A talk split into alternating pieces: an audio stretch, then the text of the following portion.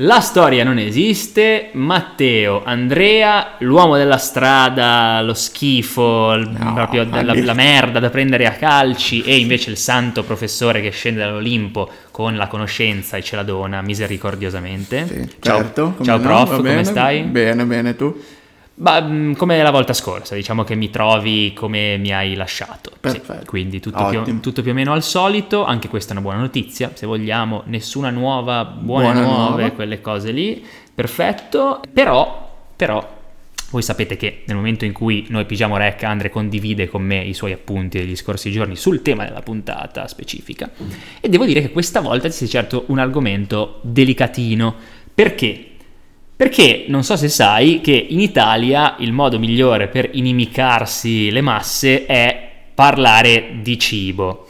Cioè è anche un eh, connettore sociale for- fortissimo, forse il più forte che ci sia almeno nel nostro paese. Chiaro, chiaro che sì. Se vuoi attaccare il discorso con un italiano, parla di mangiare, Sì. di cibo. Ovunque si va, si mangia benissimo, tanto per ringraziarti già, perché poi dal Trentino alla Sicilia, Sì. dove vai, vai bene, dove peschi, peschi bene. Sì, però appunto per lo stesso motivo, uguale al contrario, parlare di cibo è anche un po' così camminare sul ghiaccio sottile, perché si è sempre pronti con i fucili spianati a dire "Ah no, hai detto una cazzata, quella ricetta lì non si fa esattamente così", eccetera, Esatto, eccetera. esatto, Ecco. ne sono consapevole. Ecco, ecco. Allora, due alimenti mh, principi della cucina italiana che però possono scatenare delle diatribe non da poco sono, a mio avviso, ma credo oggettivamente, pizza e pasta. Sì. Perché insieme al mandolino, non a caso, sono, Il detto sono i luoghi comuni con cui si identificano gli italiani in giro per il mondo. Eh, la pizza non so se te la consiglio perché lì proprio le le barricate e le granate ti potrebbero, ti potrebbero arrivare in testa. Eh, però questo- questa puntata nello specifico della storia non esiste, si concentrerà sulla pasta asciutta. Esatto, Sei fuori di testa. come al solito. Non si fanno queste cose, non si fanno queste cose. Per cui, vabbè, io adesso fremo, ho paura per te e per noi, lancio la sigla e poi mangiamo e vediamo dove andiamo a finire. Buon appetito. La storia è la materia più noiosa, è solo un elenco di date. Ma la storia siamo noi, è quello che sappiamo, non sappiamo o crediamo di sapere. Falsi miti e luoghi comuni hanno le ore contate. Perché la storia è tante cose, ma in fondo la storia non esiste. Oh, la pasta asciutta. La pasta asciutta, simbolo dell'Italia? Vogliamo smontare anche questo? Ci togliete anche la pasta asciutta? Ci proviamo. Ci proviamo. Perfetto. No, non del tutto, dai, siamo sinceri. Fammi capire. Ma tanto faccio una premessa doverosa, vista la tua anteprima, perché chiaramente quando si parla di ricette è Mm. sempre, come dicevi, ghiaccio sottile, anche perché capire effettivamente dove sia nato, come sia nato, se quella che consideriamo noi è quella che si considerava oppure un'altra cosa è sempre un inferno. Però ecco, dare un- una qualche curiosità sulla nascita del principale piatto della nostra cucina ho trovato che fosse abbastanza interessante. A tal proposito, visto che noi non abbiamo paura della guerriglia marketing e sponsorizziamo anche altri podcast, eh, non so se conosci DOI, denominazione di origine inventata. L- l'ho sentito. Forse sì, ne sì. l'abbiamo anche citato qua. Può boh, darsi, Chissà, sì. vabbè. E podcast che appunto cerca un po' di indagare quali sono le vere origini delle ricette tradizionali italiane che noi immaginiamo come scritte nella pietra esistenti da millenni, invece magari a volte hanno 50 anni di vita e prima del boom economico non sapevamo neanche cosa fossero. Esatto. Tipo la carbonara, una cosa Sì, del genere sì, che ha molti sì. meno anni di quanti si possa pensare. Esatto. Vabbè, così, parentesi. Comunque, premessa doverosa, come al solito link alle puntate precedenti Mm. per chi volesse, Mm. puntata 0, abbiamo finito l'ultima volta citandola, la- eh, iniziamo anche questa citando la puntata 0 per i falsi, come Giusto. quella della volta Sì. scorsa. Le, le bufale per restare in bufale, tema esatto. gastronomico. Esatto. Ok. Eh, la terra non è piatta, Sì, che era una delle prime. sì, E avevamo parlato di cibo. no, però parliamo di antica, di antichità Ah. e quindi eh, lì torneremo. E di credenze scricchiolanti. E una mela al giorno. Non sto parlando di dei mobili, credenze scricchiolanti a livello concettuale, ok? Era anche peggio delle mie solite. No, no, no, non, vole- non cerca- non cercavo la freddura, non cercavo la freddura. ok? E, e una mela al giorno, perché se si parla di cibo ne Sava abbiamo già parlato. Allora, cosa bisogna dire? Innanzitutto che qualche puntata fa abbiamo detto dei cliché Sì, che io andando a indagare un po' per questa puntata, Sì. insomma, dobbiamo fare un po' di errata corrige. ci facciamo le pulci da facciamo soli. le pulci e Cosa abbiamo detto?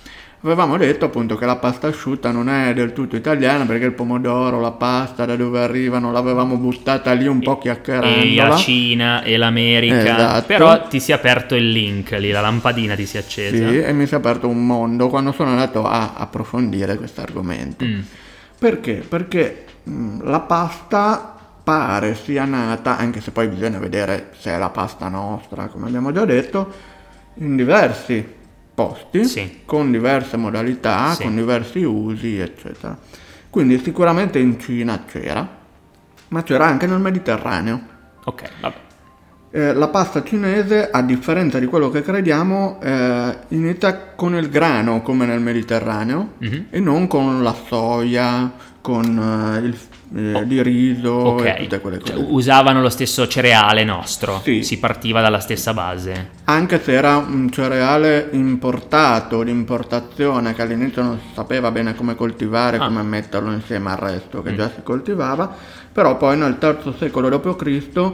si consumano in Cina già i ravioli ripieni, eh, e quei tipi, loro tipi di ravioli ripieni, Certo. con una pasta, appunto in Italia e in Europa ancora non si conosce questo Ok. tipo di pasta qua. Ok. Cosa succede sostanzialmente? Perché eh, c'è sempre questo elicottero che Bravo.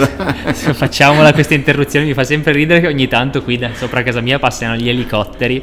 Ma credo che siano quelli della protezione civile, cioè c'è una sede da qualche parte qui di Eh, no, per protezione civile. carità, eh. Però fa troppo ridere perché vedi, questa è history in the making, cioè ci attaccano, chissà che cos'è, c'è un conflitto, speriamo di no. Vabbè, vabbè, niente, scusate la, la battuta triste, ma tant'è. Cosa succede, dicevo, alle- al grano, a tutti questi cereali Sì. che viaggiano? Cito un libro molto importante per chi volesse approfondire, eh, Jared Diamond, Ah, Armi, acciaio e e malattie, vabbè, sì. un classicone. Sì. Anche lui non l'abbiamo mai citato qua sul podcast. Sì, forse sì. Eh, ok. Praticamente il concetto qual è? È che le cose si sviluppano, molto sintetizzando, in linee orizzontali Sì. per parità di clima. Sì. Quindi l'Eurasia è tutta orizzontale, volendola sintetizzare così, e quindi è facile che eh, i commerci e gli scambi eh, avvengano tra Oriente e Occidente. E le condizioni climatiche più o meno in maniera omogenea permettono anche in questo caso, direi, ai prodotti della terra di svilupparsi similarmente. Esatto, oltre al numero di specie domesticabili, numero e similarità di specie domesticabili. Certo, anche da un punto di vista degli animali, quindi. Esatto. Ok, ok.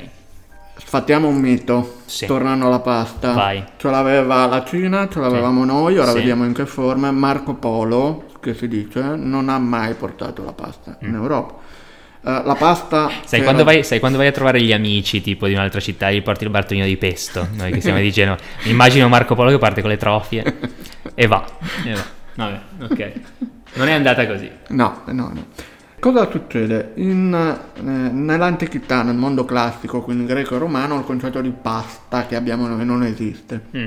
Gli antichi mangiano mm, pane, cibo abbastanza altolocato, Mm. e polenta, cibo povero, quindi cose che noi mangiamo quotidianamente, ma eh, di fatto esistono, coesistono nel Mediterraneo, quindi siamo sempre in Occidente, lasciamola perdere la Cina, due tipi di cibi a base di cereali, che sono appunto il pane e la focaccia, da cui deriva anche la pizza nel momento in cui la focaccia la condiamo, e anche qua diciamo le focacce condite ce ne sono di diverso tipo un po' ovunque la pizza che mangiamo oggi è quella che poi verrà nell'Ottocento da Napoli e va benissimo E comunque per noi, sempre genovesi, la parola focaccia è un trigger potentissimo, Esatto. per cui non, non spendiamo altre parole perché sennò qua veramente poi ci dobbiamo mettere l'elmetto.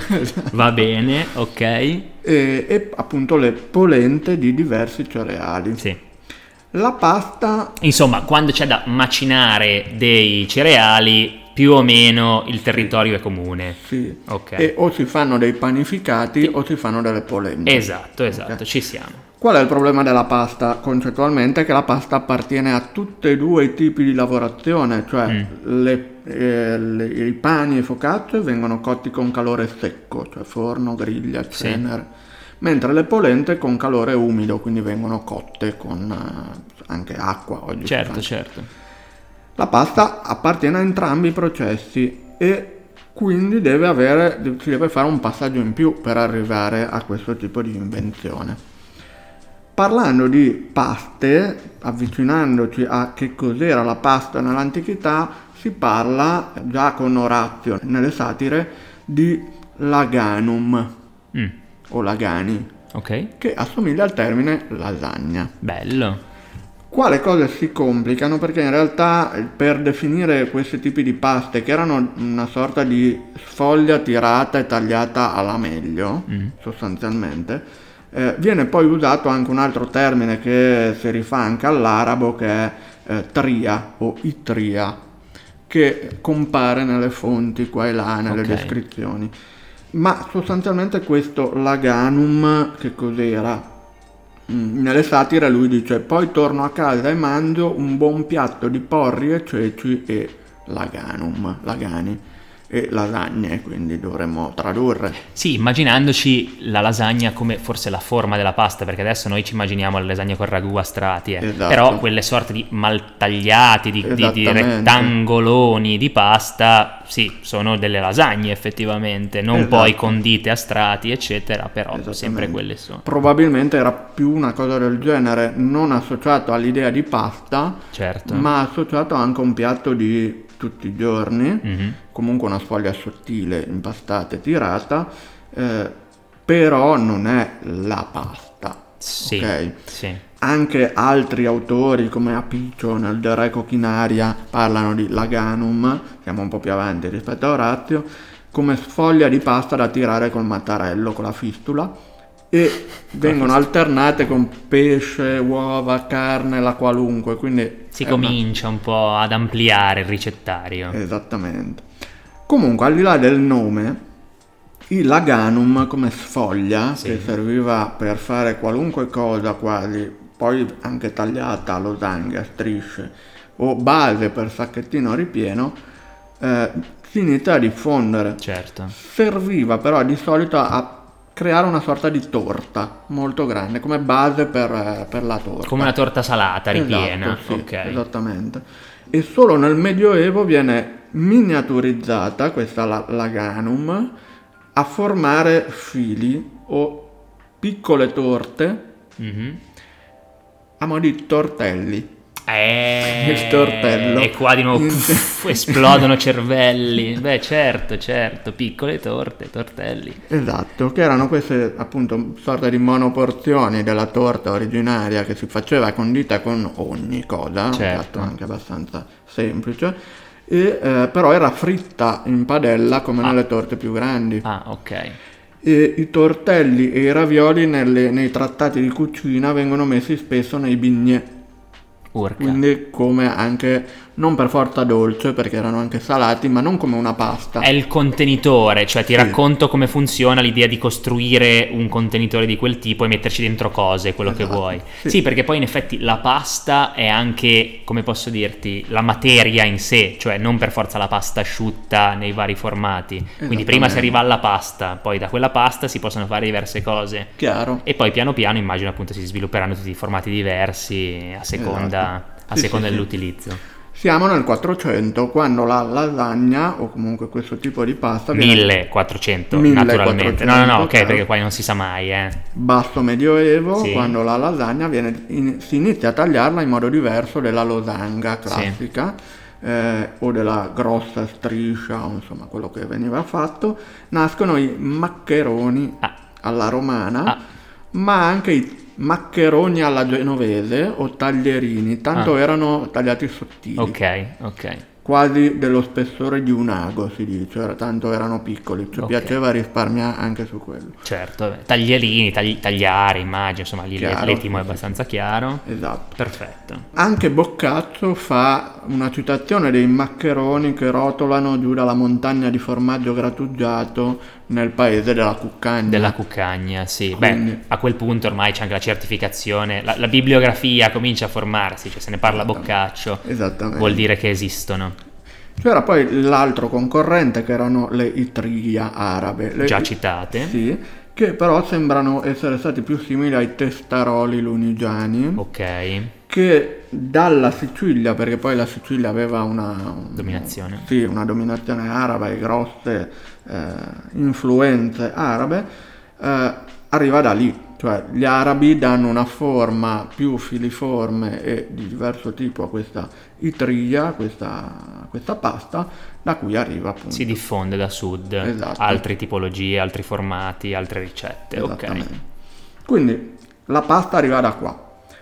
Il Mm. pomodoro lo sappiamo, è un- America. America, è un'importazione americana, peraltro nel 500 poi viene utilizzato successivamente eh, e il sugo che noi chiamiamo sugo di pomodoro che utilizziamo nella pasta in realtà arriva dalla Spagna.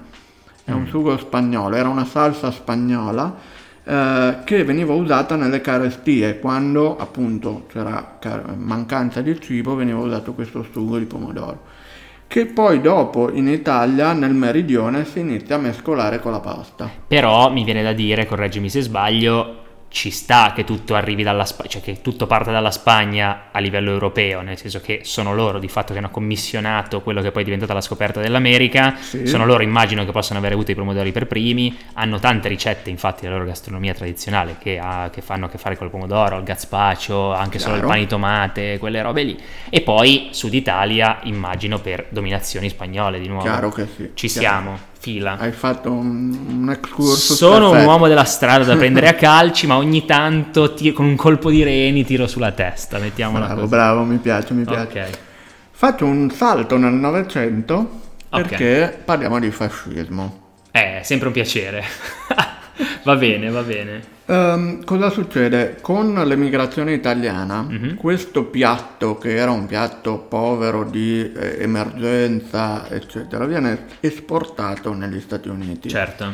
dove diventa effettivamente tipico piatto italiano. Quindi non nasce come piatto italiano in Italia, nasce come piatto italiano tra gli italiani emigrati là. Perché quando vuoi avere a che fare con un italiano cominci a parlare di cibo, che è un argomento lo trovi, e quindi anche negli Stati Uniti immagino che ci si siano legati, le comunità siano nate, sorte anche sulle chiacchiere intorno alla pasta. Esatto. Quindi cosa succede? Succede che il fascismo in realtà nella sua lotta all'autarchia Mm. e nella sua lotta all'italianità pura e cruda La vede male la, la pasta. vede male la pasta, Ah. esatto. E eh, i fratelli Cervi, i famosi fratelli Cervi, che eh, quando destituiscono Mussolini nel luglio del 43 festeggiano questa cosa perché sono antifascisti, eh, donano pasta asciutta ai compaesani, eh, però è una pasta asciutta bianca perché è più povera poi anche in periodo Sì. difficile, però condita con burro e formaggio.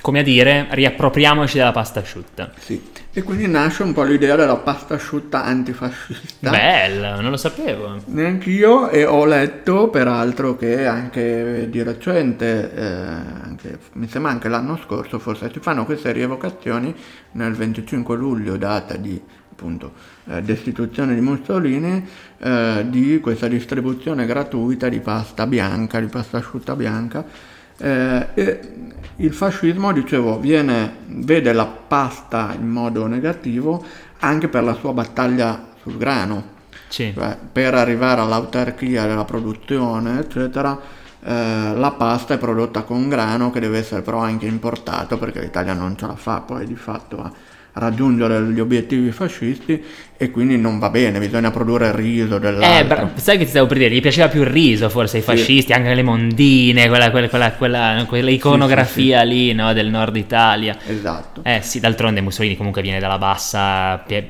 sì, romagnola, quindi insomma siamo lì. siamo in quelle zone E peraltro Mussolini che viene aiutato anche da un altro celeberrimo Marinetti. Eh, ho visto la citazione. Nel manifesto della cucina futurista la pasta asciutta dice che si ingozza, non si mastica, portando fiacchezza, pessimismo e neutralismo.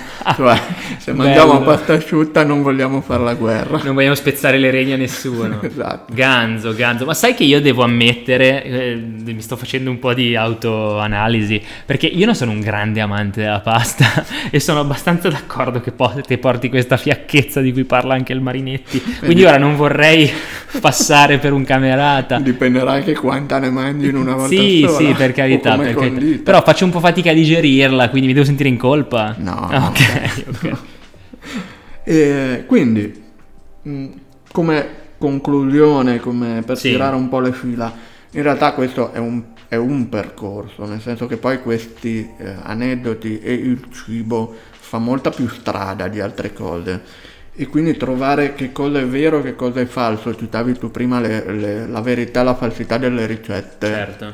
Una ricetta è una costruzione che avviene anche nel tempo, quindi è vero che ci sono degli ingredienti che sono anche più tipici locali e che quindi vanno giustamente valorizzati, ma cercare il vero e il falso porta anche fanatismo, dice anche Mark Bloch. Ha voglia. Eh, e quindi, diciamo, se volete farvi una carbonara e volete metterci la pancetta, la pancetta il guanciale, sicuramente quella col guanciale sarà più vera, virgolettato, e magari anche più buona, però, insomma.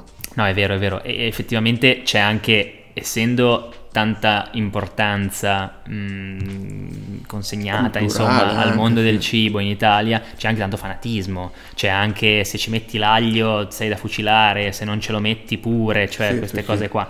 Che appunto fino a un certo punto va bene perché comunque è bello tramandare certe ricette della tradizione mangiarle come sono state mangiate magari nei secoli passati però calma, cioè sì. anche meno, esatto. anche meno. Faccio un esempio, giusto in chiusura, gli spaghetti alla bolognese, mm. quelli di Lilli al Vagabondo sì. per intenderci. In realtà non c'entrano niente con Bologna. Ecco. Nel senso che eh, esistono, ci sono, sono una ricetta, ma sono un falso e mh, oggi appunto mh, vengono etichettati come spaghetti alla bolognese, ma i bolognesi si sono tirati i capelli per dire che non, non è una ricetta bolognese. Però appunto l'originalità di un piatto eh, non smentisce il fatto che questo piatto esista e che quindi possa anche essere buono. Insomma. Sì, sì, ha senso forse di più concentrarsi, come dicevi, sui prodotti locali, al di là del fatto che oggi è diventato un trend ma anche un'esigenza ed è molto positivo tornare alle filiere un pochino più corte, chilometri zero quasi, perché insomma fa bene anche al pianeta e quindi non è, certo. non, è, non è male perseguirlo come obiettivo. Però ecco, forse concentrarsi più sugli ingredienti locali, la riscoperta magari di certi ingredienti locali, restituisce un po' quella che per forza è stata una tradizione, perché se certe cose nascono da una parte e non dall'altra, se certi animali sono tipici di una zona e non di un'altra, si può immaginare che siano sempre stati consumati in quella zona. Chiaro. Poi ecco, sulla ricetta specifica appunto ci sono tanti layer, tanti livelli che si sovrappongono, quindi meglio non essere troppo stringenti. No, anche perché poi tra, tradizionali ricette di un posto possono essere appunto la costruzione invece di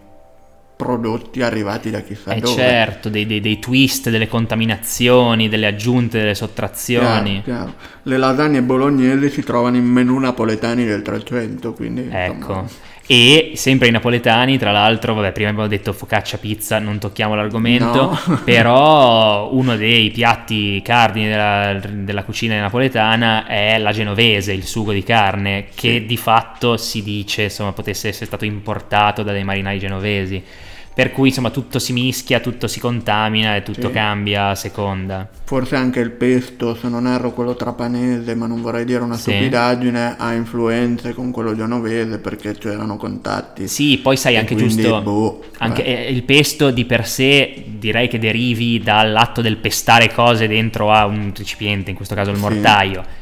Lo puoi fare un po' da tutte le parti, voglio infatti, dire, ecco. Cioè Sì, sì, sì, eh, sì, è tutto molto, molto singolare, molto interessante. Sempre in, nel podcast DOI che citavamo all'inizio, mi pare di aver sentito, mh, mm, ormai mesi fa, eh, la, la, teoria, una di queste teorie dinamitarde no, che poi sono state proposte, per cui il vero parmigiano oggi si fa nel Wisconsin, cioè se vuoi mangiare il vero parmigiano reggiano devi andare negli Stati Uniti d'America, perché? Interessante in realtà, poi non so quanto vero, ma interessante come teoria, perché eh, viene detto che oggi la ricetta che puoi mangiare adesso più o meno confezionata, più o meno artigianale, è comunque molto raffinata rispetto mm. a quella di decenni e secoli addietro la ricetta vera e unica del parmigiano come si mangiava una volta, tra virgolette, è quella negli Stati Uniti perché quelli che si erano spostati tra fine 800, primi del 900, prime metà del 900 mm-hmm. negli Stati Uniti avevano portato con loro la ricetta, virgolette, tradizionale del parmigiano e lì è rimasta così per intenderci, okay. mentre adesso qua i vari caseifici o anche i, i privati cittadini che lo,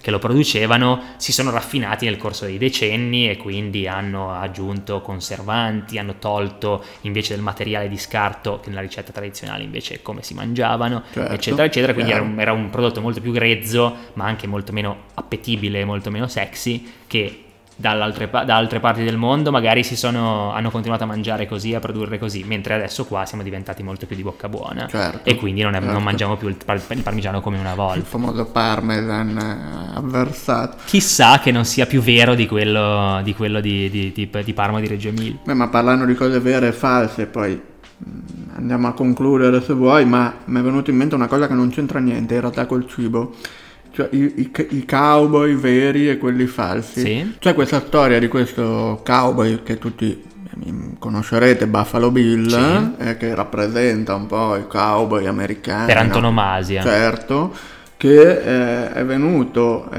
in Italia a fare una sfida contro i cowboy, diciamo così, della campagna pontina. I bovari. Spe- esatto. Okay. in questo spettacolo, perché poi se non erro Buffalo Bill aveva poi anche uno spettacolo a un certo punto, era un... Può essere, eh, mi fido e di fatto i, i, cowboy italiani hanno sbugiardato e sconfitto in questa sfida quelli americani, quindi che cosa è vero, che cosa è meglio. Questa di cowboy non la sapevo, potrebbe dare luogo a un'altra puntata. La facciamo. Tienila da parte e a proposito di preparazione delle puntate, mi ti immagino a preparare questa puntata. Mm. Cioè, capito? Questo è uno storico con una sua dignità che va qui a ravanare nei ricettari e cerca nelle di capire. farine. Nelle... Bello, sei sporco di farina, ti sei sporcato le mani per fare Ebbene, questa puntata. Sì, ogni tanto. Bravo prof, ci piaci così. Direi che per oggi abbiamo dato, abbiamo la pancia piena, quindi ci prendiamo un Malox nel caso e ce ne andiamo a dormire. Eh, grazie a tutte grazie a tutti. Noi torniamo come sempre tutti i lunedì, bello presto, perché pubblichiamo fitu fitu, come si dice a Genova, per accompagnarvi sulla strada per il lavoro, l'università, la scuola o dove caspita volete andare. Alla prossima, grazie prof, grazie a tutte, grazie a tutti. Grazie, ciao.